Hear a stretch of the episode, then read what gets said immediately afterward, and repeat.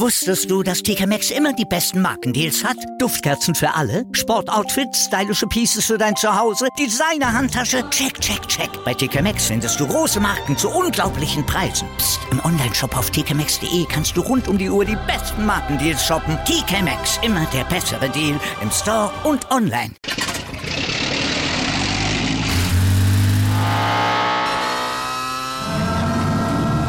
Von 0 auf 100. Aral feiert 100 Jahre mit über 100.000 Gewinnen. Zum Beispiel ein Jahr frei tanken. Jetzt ein Dankeschön, Rubbellos zu jedem Einkauf. Alle Infos auf aral.de. Aral, alles super. Chip and Charge. Der Tennis-Podcast mit Andreas Thies und Philipp Joubert. Auf MeinSportPodcast.de.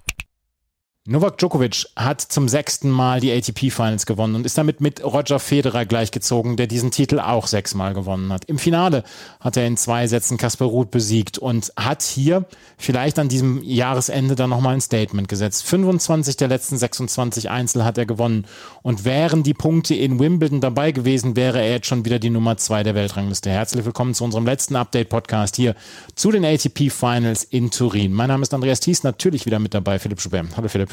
Hallo Andreas. Wir haben Anfang der Woche schon darüber gesprochen und ich hatte noch gesagt, Mensch, vielleicht will Novak Djokovic hier nochmal ein Statement setzen. Du hast gesagt, natürlich ist es dann wahrscheinlich auch Vorbereitung auf die neue Saison, aber ich möchte das jetzt nochmal in Anführungsstriche und mit Ausrufezeichen versehen. Es war eine Statement-Woche von Novak Djokovic, der hier bis auf einige kleine Stolperer sehr souverän durch diese Woche gegangen ist und vielleicht dann auch gezeigt hat, dass er der beste Spieler der Welt ist. Ja, also Statement würde ich unterschreiben, er ist der beste Spieler der Welt, da können wir aber gleich noch in Ruhe nochmal drüber sprechen. Und wenn wir gucken, er hatte in einem Match Probleme, das war gegen Daniil Medvedev und da haben wir auch drüber gesprochen, das ist ein schwieriges Matchup für ihn, das wird ihm wahrscheinlich unter allen Umständen Schwierigkeiten bereiten. Nur hat er ja ansonsten hier eigentlich alle besiegt, die es zu besiegen galt. Und klar, es hat jetzt Alcaraz gefehlt, es hat Zverev gefehlt, es hat Rune gefehlt. Aber davon ab war ja wirklich die gesamte Weltspitze da und wahrscheinlich auch diejenigen, die im nächsten Jahr zusammen mit ihm die Grand Slam-Titel ausspielen werden. Vielleicht noch Nikias, aber ich glaube, sonst wird da kein anderer mehr so richtig. Sinner vielleicht noch, aber dann dürfte wirklich Schluss sein, Leute, die um die Grand Slam-Titel mitspielen. Und er hat sie hier alle fein säuberlich zerlegt in dieser Woche. Er geht als Favorit in die nächste Saison rein. Ich glaube, das können wir festhalten. Und er hat eben durch eine Art Tennis zu spielen überzeugt, die man vielleicht immer noch nicht mit ihm assoziiert, obwohl er einfach mit dem Alter offensiver geworden ist, einen besseren Aufschlag bekommen hat. Und das hat er in dieser Woche unterstrichen. Auch hier wieder der bessere Aufschläger im Vergleich zu Casper Ruud. Und Casper Ruud ist ein guter Aufschläger. Und die Vorhand war heute wieder enorm beeindruckend. Und das waren so ein bisschen die beiden Schläge der Woche bei Novak Djokovic. Bevor wir auf das Match zu sprechen kommen, dann lass uns doch mal gerade über die Legacy von Novak Djokovic in diesem Jahr sprechen. Er hat die Turniere in den USA nicht mitgemacht. Indian Wells, Miami, Cincinnati, die US Open. Er hat in Wimbledon keine Punkte dafür bekommen und ist trotzdem jetzt Nummer 5 der Weltrangliste. Hat, wie gesagt, 25 der letzten 26 Matches gewonnen. Hat die Australian Open nicht mitgespielt. Hat dann so ein ganz kleines bisschen gebraucht, um ins Jahr zu finden nach dieser längeren Pause etc. Hat aber immer wieder unter Beweis gestellt, dass er, oder Beweis stellen wollen auch, dass er keinen Groll hegt, sondern dass er zu seinen Standpunkten steht, die er hat, etc. Mal abseits davon, ob ich das in irgendeiner Weise gut, richtig finde, etc., wie er seine Standpunkte jetzt hier am Ende dann durchgesetzt hat, ist dieses Jahr nicht weniger als sehr, sehr beeindruckend von ihm. Und er hat am Ende der Saison einfach, vielleicht auch diese Kräfte gehabt, die er sich am Anfang der Saison geschont hat, dadurch, dass er in den Wells und Miami nicht dabei war und bei den Australian Open nicht dabei war. Es hat jemand anderen gegeben, der 2 Titel geholt hat in diesem Jahr, 2 Grand Slam Titel. Das ist Rafael Nadal. Aber Rafael Nadal hat jetzt nach den US Open dann auch nicht mehr die Form gefunden. Und so muss man dann am Ende vielleicht wirklich zu diesem Schluss kommen, dass Novak Djokovic hier am Ende vielleicht die beeindruckendste Saison gehabt hat. Ja, Carlos Alcaraz ist die Jahresendnummer 1 und Carlos Alcaraz, ja, und ich möchte auch niemandes Ja in irgendeiner Weise schlecht reden, aber das, was Novak Djokovic hier einfach gemacht hat in diesen weniger Auftritten, die er gehabt hat, das ist einfach schlicht beeindruckend und das ist schlichtweg wohl second to none. Es geht ja auch gar nicht darum, ob er der beste Spieler des Jahres war, sondern ob er der beste Spieler der Welt ist. Und er ist sicherlich derjenige, einfach den es zu schlagen gilt. Also wenn wir in Australien sind, wird er der erste Favorit sein. Und dahinter werden es dann Nadal und Alcaraz sein und dann eine relativ große Gruppe eben von denen, die hier dabei waren und denen, die zurückkommen. Aber er wird dort über allen drohen. Er wird in Wimbledon über allen drohen und vielleicht bei den US Open. Und bei den French Open wird er einfach als zweiter Favorit hinter Nadal gelten. Vielleicht zusammen auf Augenhöhe mit Alcaraz. Und das alleine macht ihn ja schon zum besten Spieler der Welt. Und jetzt gucken wir mal, ob das am Ende auch wirklich so aussehen wird. Vielleicht fällt er nächste Saison in das große Leistungsloch rein oder in das Altersloch. Kann natürlich Nadal genauso passieren. Oder einer von den Jungen setzt sich komplett ab. Nur von den Informationen, die wir im Moment haben, ist er eben wirklich A, der beste Spieler und B, den es wohl zu schlagen gelten wird in der nächsten Saison. Das hast du schön dann den Satzbau noch gefunden am Ende. War es richtig, oder? Ja, es war wohl richtig, ja. Djokovic hat dieses Finale gewonnen gegen Casper Ruud und über Casper Ruud können wir dann jetzt auch nochmal sprechen. Das ist das dritte große Finale, das er in diesem Jahr dann auch verloren hat. Er hat die French Open relativ klar gegen Rafael Nadal verloren. Er hat die US Open gegen Carlos Alcaraz verloren im Finale und jetzt hat er im Finale gegen Novak Djokovic verloren. Er hat eine Bilanz von 0-9 gegen Top-3-Spieler, 0-22 Sätze hat er gegen Top-3-Spieler. Er hat bis auf eine bestimmte Art und Weise quasi alle Level geknackt, die man knacken kann.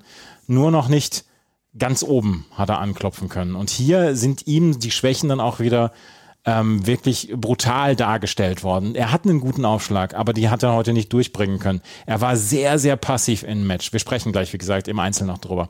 Und vielleicht war es wirklich so, dass er ein Level noch nicht freischalten konnte, dieses Level Top-3-Spieler dann zu besiegen. Alle anderen Spieler, er kann mit allen mithalten, er kann sie auch alle besiegen. Aber bei den Top-3-Spielern, gerade bei diesen ganz Großen, da klopft er noch an eine Tür, die nicht geöffnet wird.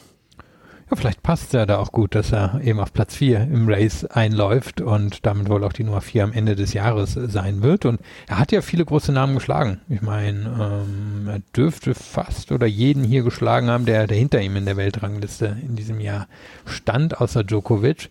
Hatte zum Beispiel auch einen Zverev auf dem Weg ins Finale in Miami geschlagen. Das war also der allererste große Durchbruch von ihm. Und dann hat er das halt bei den anderen Turnieren so fortgesetzt. Und er ist im Moment wahrscheinlich so ein bisschen etwas wie eine neue Benchmark, so wie es eben ein Frea gewesen ist und wie es andere in der Vergangenheit gewesen sind. Er hat natürlich nicht mehr 4 absolut herausragende Spieler über sich, sondern nur noch 2. Und vielleicht ist Alcaraz schon die Nummer 3 unter denen.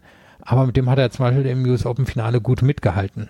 Und jetzt würde ich sagen, guck nochmal, ob er im nächsten Jahr noch ein Level nach oben kann. Aber er hat abermals unterstrichen, dass er mindestens ein Top-10-Spieler ist. Und allein durch die Punkteverteilung im kommenden Jahr sollte er auch ziemlich locker in den Top-10 lange zumindest drin bleiben. Und ich gehe ja eigentlich bei ihm nicht davon aus, dass wir einen Absturz nach unten sehen werden, sondern eher, dass das Niveau hält oder vielleicht besser wird. Casper Ruud, also hier der Unterlegene. Wir müssen jetzt über das Match mal sprechen, weil wir haben es heute gesehen und es sind ein paar Dinge natürlich aufgefallen. Im ersten Satz war es so, dass erstmal so ein bisschen nervöser Beginn war. Ich hatte so bis zum 3:3 das Gefühl, beide mussten noch ihren Rhythmus finden in dieses Match. Beide hatten auch Chancen beim Aufschlag des jeweils anderen. Aber dann hatte man irgendwann so ein bisschen gesehen, dass Novak Djokovic vielleicht seine Nervosität als erstes abgelegt hat. Es gab diese Bilder dann von der Pause, wo er das Handtuch vor das Gesicht hielt, wo dann die Hände gezittert haben. Ich würde jetzt erstmal sagen, dass es vielleicht Nervosität war, dass es nicht unbedingt was Körperliches war. Aber ich hatte am Anfang das Gefühl, dass beide wirklich so ein bisschen mit der Nervosität zu kämpfen hatten und beide nicht unbedingt 100% gebracht haben und bringen konnten zu dem Zeitpunkt. Ja, ich meine, es ist ein abgelutschtes Wort, aber es war ein Abtasten. Also ich habe bei Ruud fast die ganze Zeit das Gefühl gehabt, dass das Abtasten nicht ganz ablegen können, während Djokovic dann ja spätestens mit Ende des ersten Satzes da zulegen konnte. Aber am Anfang des ersten Satzes, ja, haben wahrscheinlich beide so 80-85% von dem gespielt, was sie können. Geguckt, dass sie den Ball drin halten. Ich denke, die Annahme von Ruud über das ganze Match wird gewesen sein. Oh, Djokovic sah ein bisschen müde aus gegen Medvedev, hatte gestern ein enges Match. Vielleicht kriege ich den hier müde gespielt. Ich kann das sicherlich über 3 Stunden oder so machen. Und Djokovic wird sich gedacht haben, naja gut, der hat jetzt schon 2 große Finals verloren. Mal schauen, ob der nicht hier ziemlich schnell Nerven zeigt und ich ihm einfach davonziehen kann. Und wenn nicht, dann weiß ich ja, dass ich mich darauf verlassen kann, in den engen Situationen ein gutes Tennis abzurufen. Und so würde ich mal ein bisschen interpretieren, was da passiert ist am Anfang des Matches. Was mir aufgefallen ist, dass Djokovic im ersten Satz sehr, sehr, sehr vorsichtig serviert hat. Ja, der erste Aufschlag war gut und den hat er natürlich auch mit Risiko gespielt und mit 192 km/h im Durchschnitt. Aber sobald er auf den zweiten musste, da ist er sehr vorsichtig geworden. Und dann habe ich dann mal verglichen. 143 km/h im Durchschnitt war der zweite Aufschlag im ersten Satz. Er hat im Halbfinale mit einem Durchschnitt von 160 km/h serviert. Ich hatte so ein bisschen das Gefühl, bevor ich einen Doppelfehler mache, spiele ich ihn lieber ganz, ganz sacht rein und sanfte rein. Und da habe ich gedacht, warum attackiert Casper Ruud den Aufschlag nicht häufiger und warum attackiert er den Aufschlag nicht überhaupt? Weil er stand sehr weit hinter der Grundlinie dann auch beim Aufschlag von Novak Djokovic. Und da habe ich gedacht, das ist vielleicht so ein ganz kleines bisschen, ja, ist das ein bisschen zu viel Respekt vor dem Aufschlag von Novak Djokovic gewesen? Oh, das Match nicht verlieren wollen. Das ist natürlich auch immer möglich. Ich denke, das ist seine Herangehensweise. Und damit hat er ja in dieser Woche auch 3 Spieler geschlagen und eben gegen 2 verloren. Und er hat sicherlich enormen Respekt vor Nadal und auch vor Djokovic. Das sind wahrscheinlich wirklich für ihn 2 absolute Ikonen, während die anderen ja schon irgendwie auf Augenhöhe sind, auch ungefähr sein Alter sind. Und er kriegt es ja wirklich offensichtlich auch nicht hin, die beiden zu schlagen. Ich bin gespannt, ob ihm das noch irgendwann gelingen wird, zumindest bei Djokovic, weil ich glaube, dass mit dem Spiel, was er hat, beide eigentlich ein bisschen wird stressen können, aber scheint im Moment noch nicht zu gelingen. Und um das nochmal zu kontextualisieren, die 145, die du angesprochen hast beim zweiten Aufschlag, das ist jetzt nicht viel. Also das war ein Zverev-Aufschlag. Ein zweiter Zverev-Aufschlag. Das ist so ein Simona Halep-Aufschlag. Ja. Die ist nur ein paar Zentimeter kleiner als Novak Djokovic. Also von daher, nee, das war nicht viel. Aber wie du schon gesagt hast, Ruud hat damit auch nicht viel gemacht. Ruud hat dafür mit überhaupt nichts gemacht. Und dann stand 6-5 für Novak Djokovic. Und dann das Aufschlagspiel danach war aus Sicht von Casper Ruud eine Katastrophe. 2-mal Netzroller von Novak Djokovic. Dann ein Vorhandfehler von Ruud und ein fantastischer Vorhandwinner von Novak Djokovic. Und da war das Break. Und da ist der Satz ist so da weggeschwommen, da konnte sich Ruud gar nicht gegen wehren. Nee, er hat sich halt eine Schwächephase erlaubt und er konnte ja schon mitkalkulieren, dass Djokovic zum Ende des Satzes besser werden würde. Das ist ja auch passiert und er hat sich diese eine Schwäche erlaubt und zwar durch. Und das Ding war ja auch, dass er wusste, Djokovic hier in einem Tiebreak schlagen ist jetzt auch nicht super easy, zumindest wenn man erster Aufschlag nicht irgendwie mit 100% oder so reinkommt. Ja, und dann hast du es ja schon beschrieben mit den Netzrollern, das war natürlich wirklich bitter, weil das halt beide Mal dazu geführt hat, dass er nicht mehr das machen konnte mit dem Schlag, was er wollte. Und ich glaube, dieser Satzball war ja dieser ziemlich lange Ballwechsel und ein Fehler mit der Vorhand, der darf ihm einfach nicht passieren. Also das ist einfach der mit Abstand beste Schlag im Spiel von Ruud, da ist so viel Power drin, der ist so präzise, mit dem kontrolliert er normalerweise ein Match und da darf der ihm, der ging ja quasi durch die Mitte, das darf ihm halt wirklich nicht passieren. Novak Djokovic gewinnt also den ersten Satz mit 7-5 und im zweiten war sehr, sehr schnell die Luft raus, weil er sofort das Break holte im zweiten Satz und dieses Break dann transportierte. Und Casper Ruud hat in dem Moment dann auch das Break, was er Djokovic präsentiert hat, quasi Djokovic nur in den Schläger gespielt. Da fand ich ihn deutlich zu passiv. Und da war dieses, ich möchte das Spiel nicht verlieren, anstatt von ich möchte das Spiel gewinnen, sehr deutlich und sehr offensichtlich. Ja, ich meine, wenn wir jetzt auch am Ende drauf gucken, scroll nochmal hin. Hier stehen jetzt am Ende gesamt gewonnene Punkte 48-64. Das ist schon ein ganz schöner Unterschied. Ja. Also das ist schon eine Klasse zwischen 2 Spielern. Man würde vielleicht eher erwarten in so einem Finale, 8 oder 10 Punkte dazwischen und nicht 16. Mag sich jetzt akademisch anhören, die Differenz, aber das ist eine Differenz. Das ist 57-43% der gespielten Punkte. Und das hat sich in dieser Phase ergeben. Da konnte Ruud einfach nicht mehr. Ja, was konnte er da nicht? Er konnte, also er hat für mich halt wirklich so verhalten da gespielt und so als wenn er versuchen würde, das Match durchzukalkulieren und eben in diesem Match drin zu bleiben und ich weiß echt nicht, ob Djokovic da der richtige Gegner für ist. Der kann ja selber so ein präzises Spiel A aufziehen und B war ja die ganze Woche so offensiv, dass Ruud eigentlich wissen musste, dass das falsch oder dass das schief gehen würde. Novak Djokovic gewinnt also jetzt zum 6. Mal diesen Titel. Was angefangen hat mit einer Abschiebehaft in Melbourne, dass mir das über die Lippen geht in meinem Tennis-Podcast, ist nach wie vor sehr, sehr strange. Endet jetzt mit diesem Titel in Turin. Was für ein unglaublich surreales Jahr wir da erlebt haben. Ja, keine Frage. Und jetzt wollte ich gerade noch gucken, wie viele Matches er am Ende überhaupt gespielt hat, während ich rede. 42:7 hat er eine Bilanz. Was für ein Wahnsinn, ne? Was sind das dann? Das sind ja irgendwie knapp an die 90% dran, ne? Oder 85%. Ja, 85 oder 80, 85, ja. 80 ist, sagt man immer so ein bisschen, eine legendäre Saison. Und die hat er halt mal kurz wieder aus dem Ärmel geschüttelt. Natürlich nicht alles bei Grand Slams und auch nicht alles bei Masters-Turnieren. Waren jetzt auch mal ein paar kleinere Turniere dazwischen, weil er eben bei den anderen nicht antreten konnte. Aber es ist eine enorme Bilanz. Und jetzt ist natürlich auch so ein bisschen die Frage, hat er sich schonen können, schon für die nächsten Jahre, weil auch irgendwann werden ihm die körperlichen Kräfte ausgehen. Nur im Moment sieht es halt noch nicht danach aus. Und er war zweit- oder drittbester Spieler der Saison. Nadal war sicherlich der Beste und dann war es entweder er oder Alcaraz und er war es schon, wenn man jetzt überlegt, dass er ja auch noch das Jahresendturnier gewonnen hat. Also wahrscheinlich wieder zweitbester Spieler nach so einer selbst eingebrockenen Saison ist natürlich schon erstaunlich. Casper Ruud, wir haben eben über ihn gesprochen. Er wird einer derer sein, die in den nächsten Jahren Grand Slam-Turniere gewinnen können. Ich habe es eben schon mal gesehen auf Twitter, dass jemand ausgerechnet hat, wie Ruud nächstes Jahr bei den Australian Open schon die Nummer 1 der Welt werden kann. Das wäre dann auch wieder lustig. Das wäre schöne Trollerei dann gegenüber allen, die sagen, Novak Djokovic der Beste der Welt, Rafael Nadal ist der Beste der Welt etc. Aber wir stehen dann wahrscheinlich vor einer sehr, sehr interessanten Saison 2023, die wohl normaler stattfinden wird als die Saison 2022. Ich glaube, da können wir erstmal von ausgehen. Ja. Hoffentlich. Und die Daumen drücken. Ja, aber danach sieht's aus. Und eben, wir wissen jetzt auch, dass Djokovic wahrscheinlich die allermeisten Turniere spielen wird. Mal gucken, was mit ihm und den USA passiert. Aber denke, das wird auch noch zu seinen Gunsten sich in den nächsten Wochen entscheiden. Und dann dürften wir eigentlich so keine Verletzungen vorliegen. Alle Spitzenspieler bei allen großen Turnieren sehen. Die ATP-Finals sind vorbei. Wir lassen uns noch über das Doppel sprechen, was heute nämlich Rajiv Ram und Joe Salisbury gewonnen haben gegen Nikola Mektic und Mate Pavic. Joe Salisbury, der klare MVP in diesem Match heute. Es war kaum ein Unterschied im ersten Satz.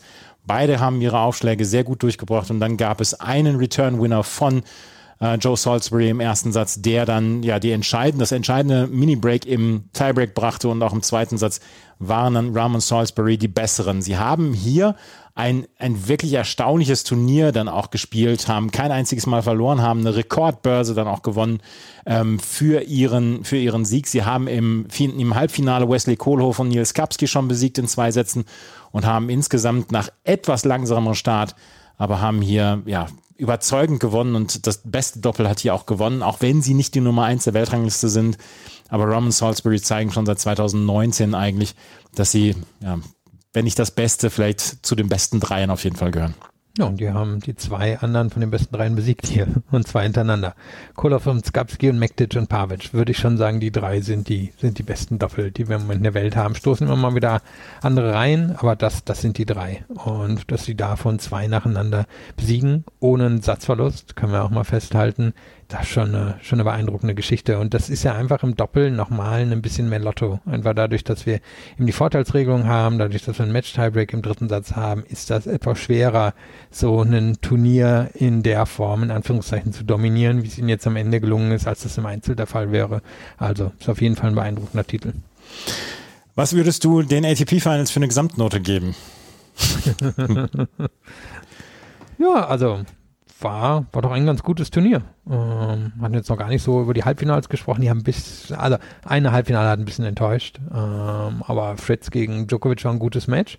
Ich würde sagen, die Mehrheit der Matches, die wir gesehen haben, waren gut. Fällt jetzt beim Finale vielleicht ein bisschen ab. Also am Ende dann hat doch wieder eine 2 minus. Ne? Aber ja, das gebe ich dir diesmal sogar.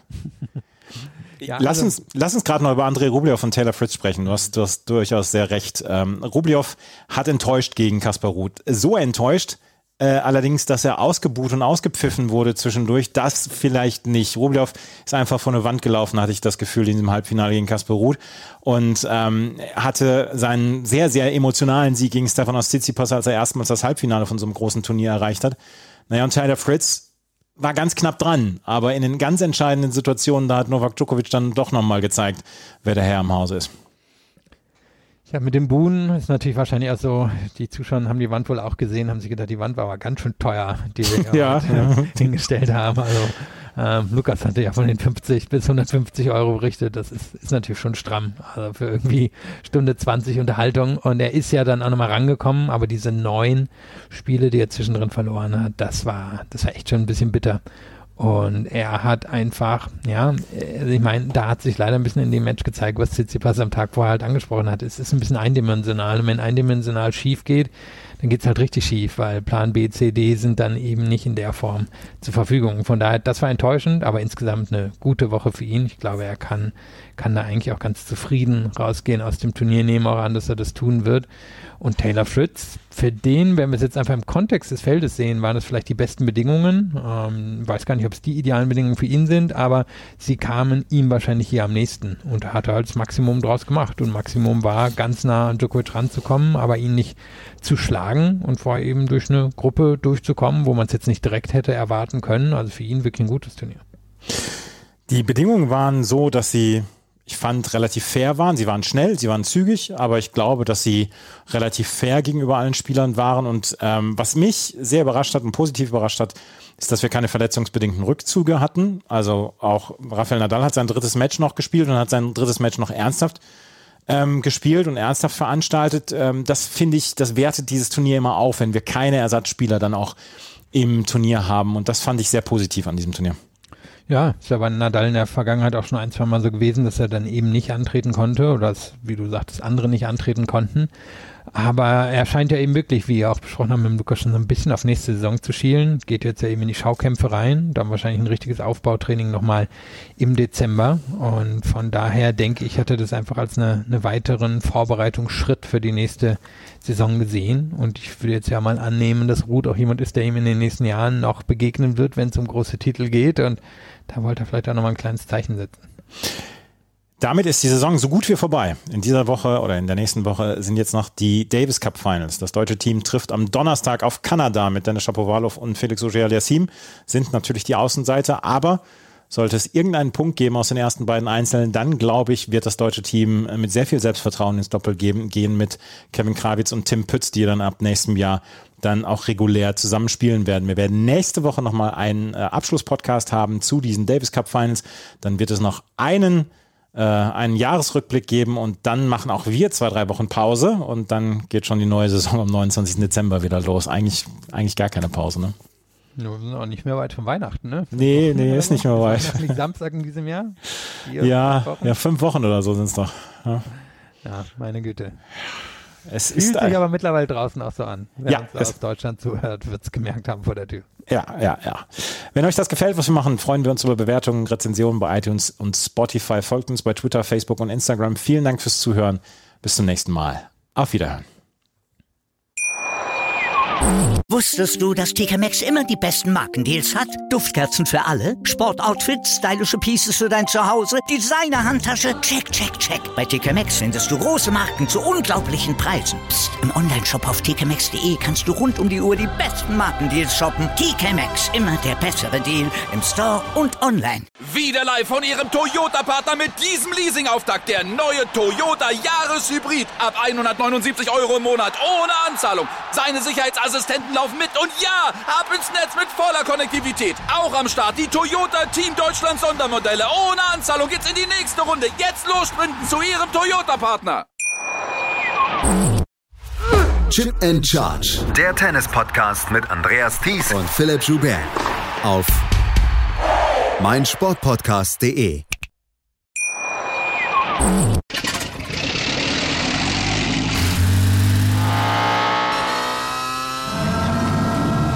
Von 0 auf 100. Aral feiert 100 Jahre mit über 100.000 Gewinnen. Zum Beispiel ein Jahr frei tanken. Jetzt ein Dankeschön, rubbellos zu jedem Einkauf. Alle Infos auf aral.de. Aral, alles super.